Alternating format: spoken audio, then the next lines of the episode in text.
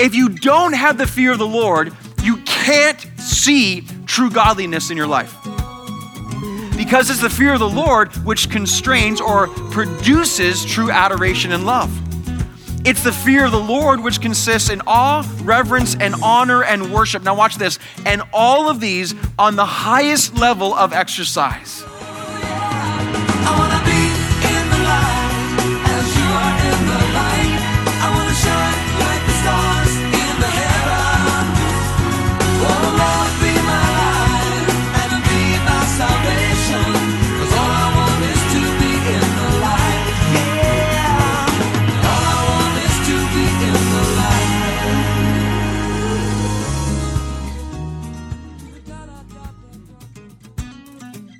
Hi, everybody, and welcome back to Live in the Light. We're glad that you're here today because yesterday we started a brand new series looking verse by verse into Psalm 112 and a series that we're calling Immovable. Now, I don't know if you feel very immovable today, or if you're honest, you actually feel quite movable. In fact, you may feel like you're bouncing around and even struggling with the many anxieties of this life. Well, if that's you, we pray that God's word in this little mini-series will be a huge encouragement for you as we look not to the things of this life, but to the sure and steady care of our God. Let's get God's word open in front of us now as we learn more. The fear of the Lord is not you're terrified of God as an autocratic dictator. Please don't harm me, please don't harm me. That's not the fear of the Lord. John Murray has an excellent definition we've used here at the church for years. This is beautiful. I'll read it slowly because I want us to get it. I know it's kind of wordy. But here's the fear of the Lord, the fear of God. The fear of God in which, now watch this, in which godliness consists. See, you can't see godliness in your life apart from the fear of the Lord. I was in Psalm 25 this morning, and Psalm 25, it says, the friendship of the Lord is for those who fear him. Wow. I read this morning, I'm just like, there it is again. The fear of the Lord is the fountain of life. In Proverbs, godliness consists in the fear of, if you don't have the fear of the Lord, you can't see true godliness in your life. Because it's the fear of the Lord which constrains or produces true adoration and love. It's the fear of the Lord which consists in awe, reverence, and honor and worship. Now watch this. And all of these on the highest level of exercise. Right? So anti-fear of the Lord, you're in church and you got your hand raised, worshiping with one hand and checking your text messages with your other, right? No, that's not what we're talking about.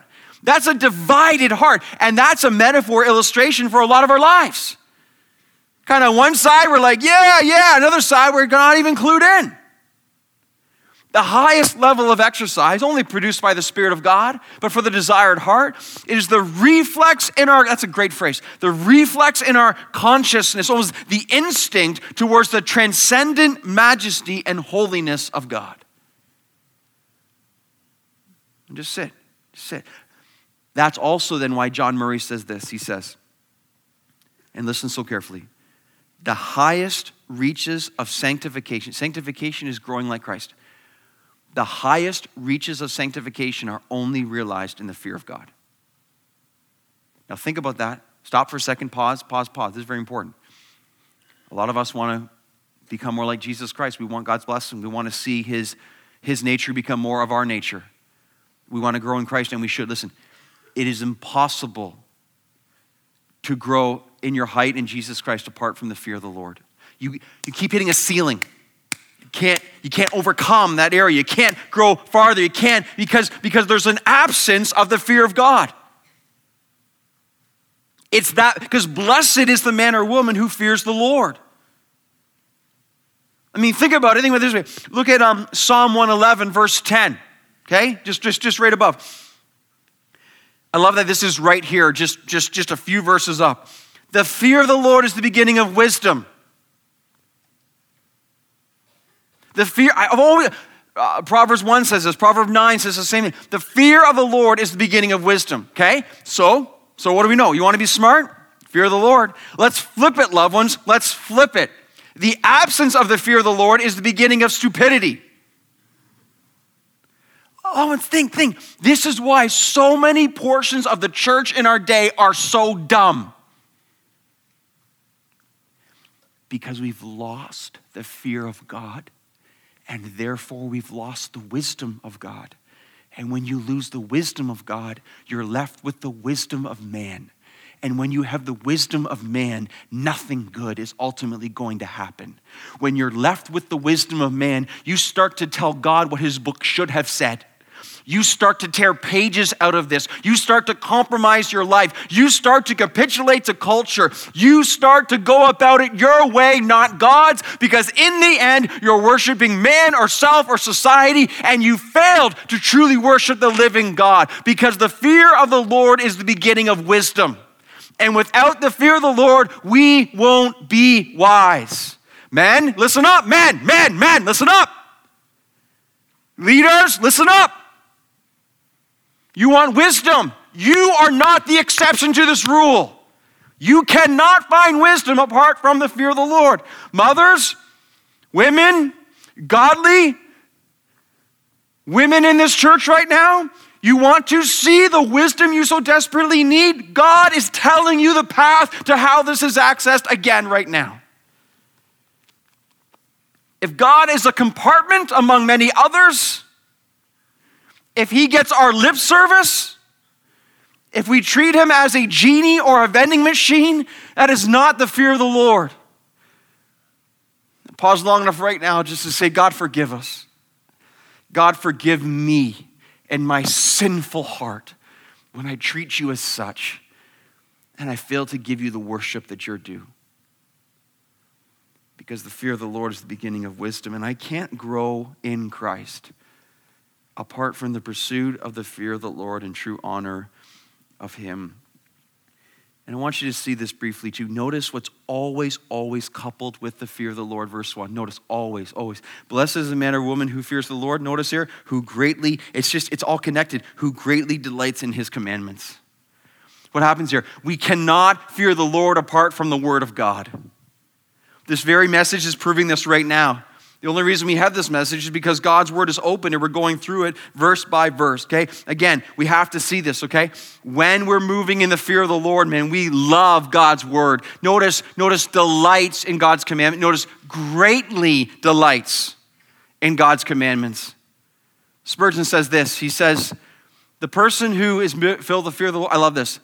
If you're filled with the fear of the Lord, here's how you know. Holiness is your happiness. Holiness isn't something that you're so bugged by or annoyed.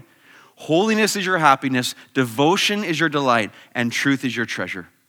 That's verse 1 right there. That's verse 1. Just want us to pause. I just want to give some time for the Holy Spirit just to speak quietly, powerfully. Holiness is my happiness, and devotion is my delight, and truth is my treasure when I am moving in the fear of the Lord, and I begin to see the promises of God which begin to change my life. No wonder Jesus says, if you love me, you will keep my commandments. Right? Like it's the love for God, the fear of the Lord, and the desire to obey and keep his commandments. Again, no exceptions to this, no exceptions. Everyone here. We have the praise. We have the promise, and now we see this. Thirdly, the provision. The provision, what God promises to provide for those who fear him, okay? So look at verse 2 now, okay? So verse 1 sets up the rest of the psalm, right? Blessed is the man or woman who fears the Lord, who greatly delights in his commandments. Why? Well, here's why. Here come the blessings now.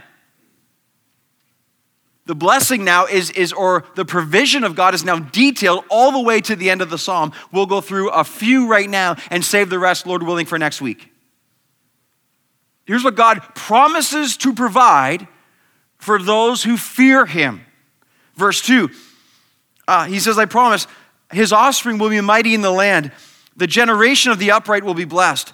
Wealth and riches are in his house, and his righteousness endures forever. Light dawns in the darkness for the upright. He is gracious, merciful, and righteous. It is well with the man who deals generously and lends, who conducts his affairs with justice, okay? So we have four promises, one verse at a time, of God's provision for those who fear him. They'll be on the screen beside me one by one. First provision is this, the promise of the provision of family impact. Family impact. Verse 2, notice the direct development of the man or woman who fears the Lord. His offspring will be mighty in the land. What does that mean? It means this. For the church, for the group of people, for the family who genuinely fear the Lord, God is promising that successive generations of God-fearing men and women will be produced in some form, in some way. God honors those who fear the Lord by producing others who also fear the Lord, both in the immediate family and the church family as well. Why? Because those who fear the Lord, they will have influence. If you're like me, man, you have been blessed with family members in previous generations that were not perfect, that were sinners like you and me, but in the end, they had a life of consistency, of honoring, and the fear of the Lord. And they have long since passed now. They are with the Lord. But when you look back upon their influence, when you recall their character, when you see their devotion, the legacy of their lives still lives on in you. And as you consider them, you are inspired and you are convicted and you are encouraged to live the life that they also lived in the fear of the Lord as the best they could by the power of the Holy Spirit. Many of us, even in this church, our church 15 years old now, how many saints have passed away into glory? And how many of these saints, not perfect, but wow, they loved the one who was perfect. And they have left legacies of those who have feared the Lord and inspiring us to do the same. God is promising that no matter how dark this world gets, when he finds people who genuinely fear him, that will not go unnoticed. Successive generations will be impacted. Parents, never ever underestimate the power of your life being lived for the Lord Jesus Christ in the fear of the Lord. You know, the single greatest testimony that brought me to Christ eventually was I could not deny the life and the pattern and the devotion of my mom and dad over so many years, and particularly my dad in my teenage years. He caught fire for the Lord, and I watched at a distance as I was ruining my life, but I watched at a distance, and for so many months and years, I said, what he has, I know I need. And eventually my knee would bow and my tongue would confess by the grace of God. But one of the greatest indications of why this happened, because in the end, I would never admit this to him at the time, but I knew he had something figured out that I had no idea about as I struggled and strived after all the sinful desires of my life. That's the power of the fear of the Lord. You might be in a situation right now, you're so discouraged, and you feel like it's all hopeless. My mom thought she had failed as a Christian mother as all three kids were walking away from the Lord. But by God's grace, years and years of prayer and faithful consistency, the Lord honored her requests and my dad's and all three children living for Jesus today. Don't give up. Realize the promises, what God says. He promises to provide the family on whatever he decides. You know, I see the young men and women in this church, and one of the things when you're away on sabbatical, you have time to reflect, and one of the things I realized when I was away is I'm not really that young anymore. You know, it might sound silly, but when you start the church and you're 28, and now I'm turning 44 in just a short period of time from now. And some of you are like, you're 44? I thought you were way younger than that. Yeah, thanks. I appreciate that. Yeah. No, I got a lot of gray hair coming in right now, man. This is pretty exciting, right? The body is groaning for glory. Amen, church. Amen. Yeah, woo. All right. Anyways, one of the things I realized is you're reaching your mid-40s and you know, I got a lot of years underneath me now.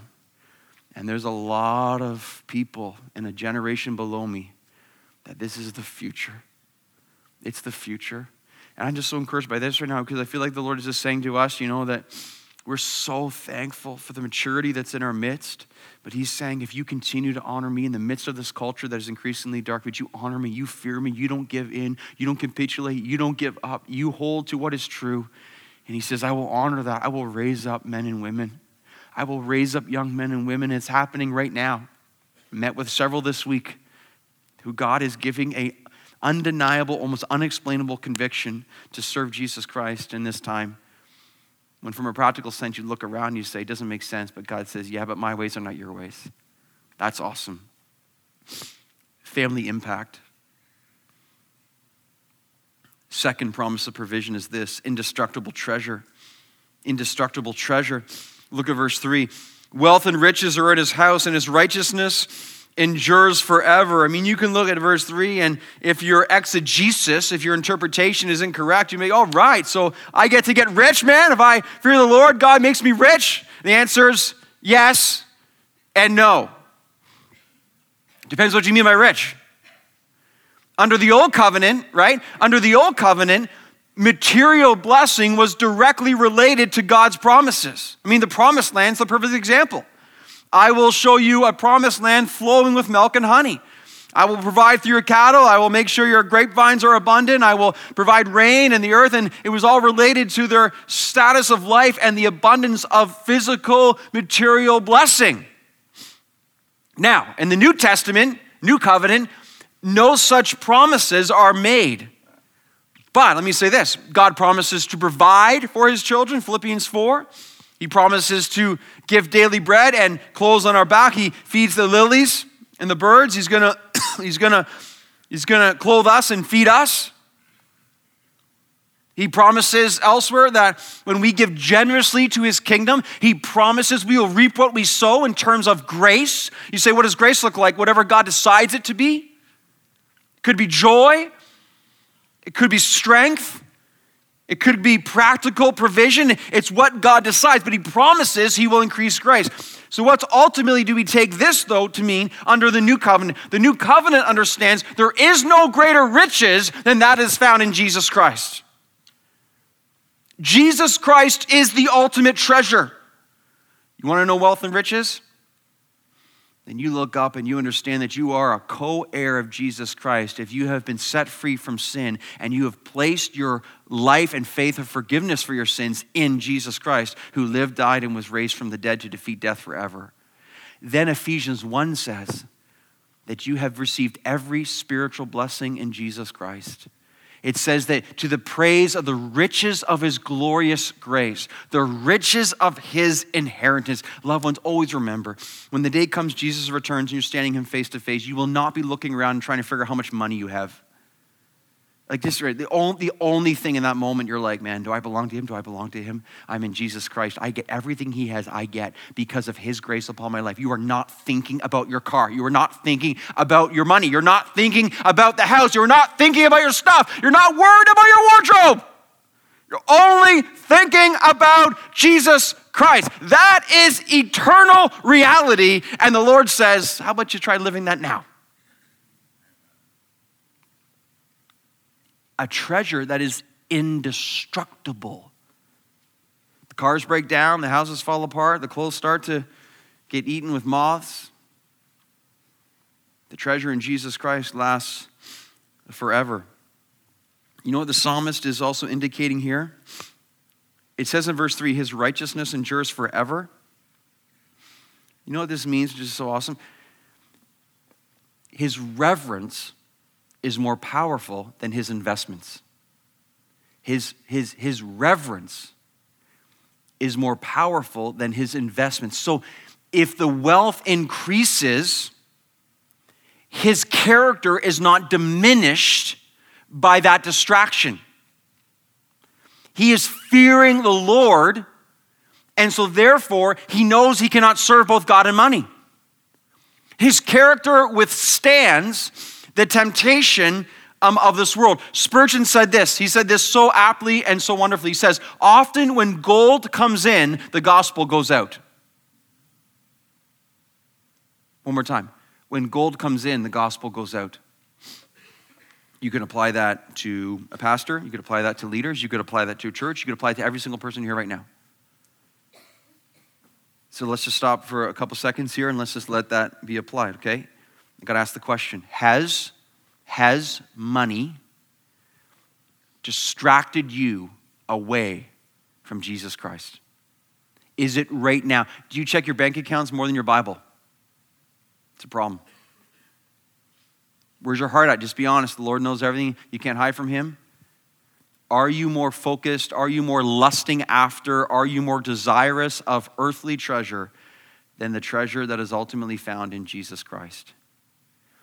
If we are in that place, we are forfeiting blessing. The very blessing we seek is the blessing that will not last. God has given us everything we can ever want in his Son.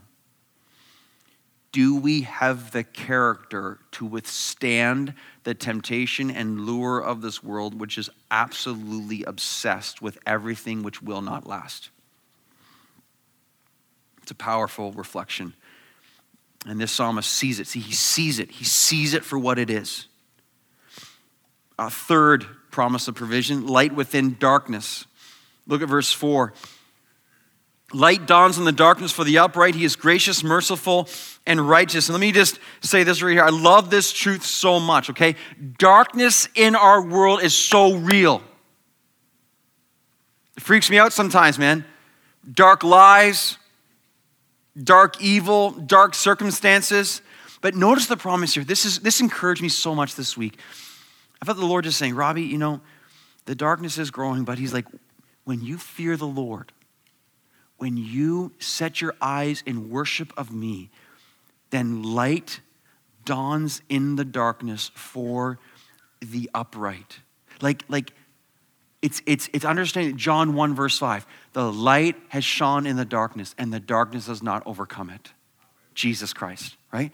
We are lights of this world for Jesus Christ. So look at the promise here. Loved ones, just be so encouraged, right? Many of us at different places, some of us tempted to be so fearful and tempted to hide and get in our little Christian bubbles and to surround ourselves with everything that we're kind of makes us feel safe. But the Lord's promising us. He says, listen, as it gets darker, I will make you a light in situations that can't be explained humanly.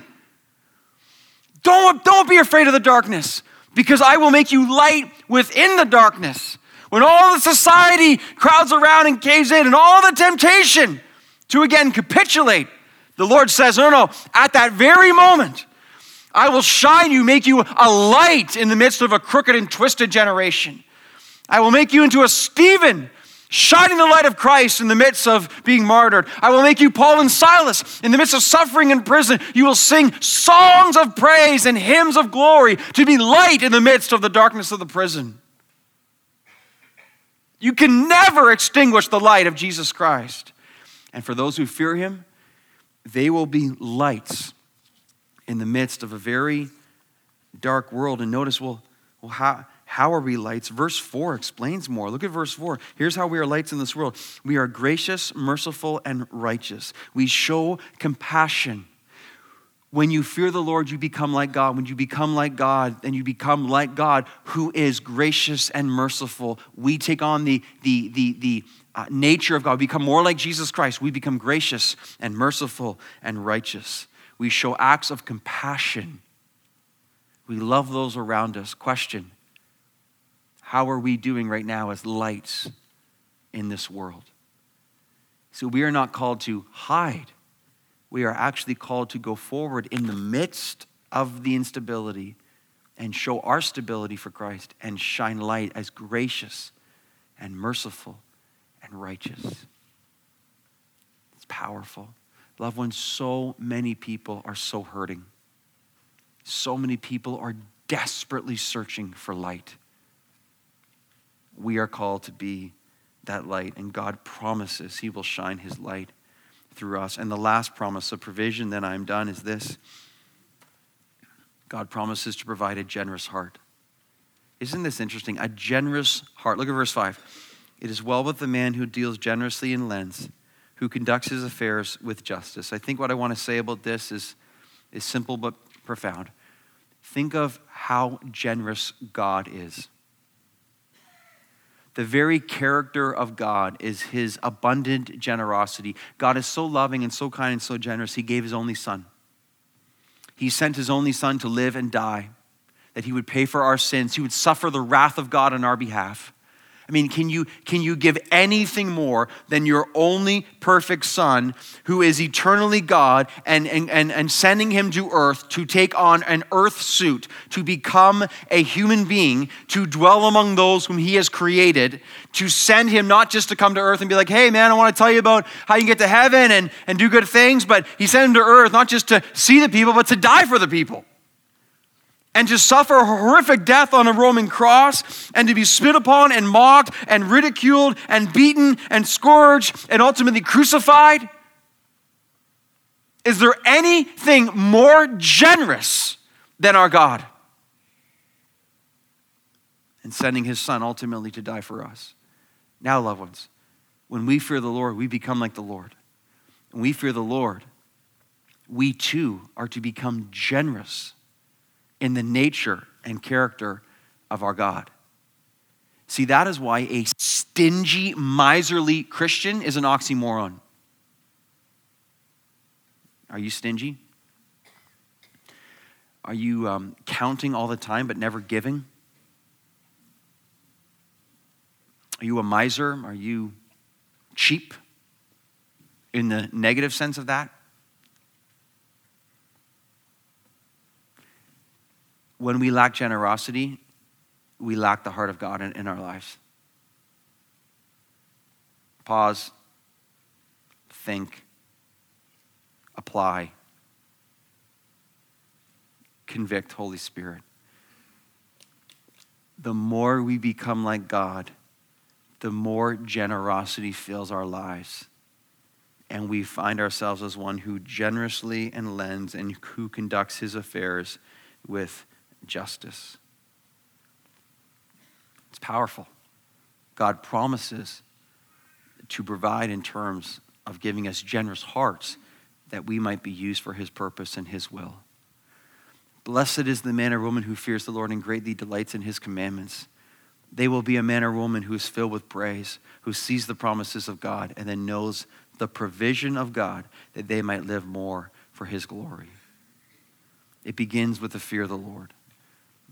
And so I pray right now the Lord is using this and asking him he will give us such a sense of conviction and encouragement. And even as we sing this familiar song, we're about to sing a very familiar song, don't let it just be words you've sung 100 times. Discipline yourself to sing it and mean it and to grow even now in the fear of the Lord. Let's just pray, let's ask. Father, help us now to do that. By your Spirit, oh God, help us, encourage us, strengthen us, Lord. Thank you for this time. Thank you for these beautiful, beautiful children of God here gathered, hungry for your word. I pray desirous to be used. And may this be one more step in the process and direction and an opportunity to grow more like Christ, to be used of Christ, to love Christ, and to shine like Christ. We pray this together in Jesus' name, amen. At Live in the Light, we believe that through the faithful and the passionate preaching of God's word, disciples will be made and the church will be strengthened. If you'd like to hear this message again or the rest of the messages from this series, you can find these free resources and more on our website at liveinthelight.ca. That's liveinthelight.ca. If you'd like to get a copy of the entire series, make sure you phone us at 1-844-22-LIGHT. That's 1-844-225-4448. Thanks for listening to us today. Join us again next time on Live in the Light.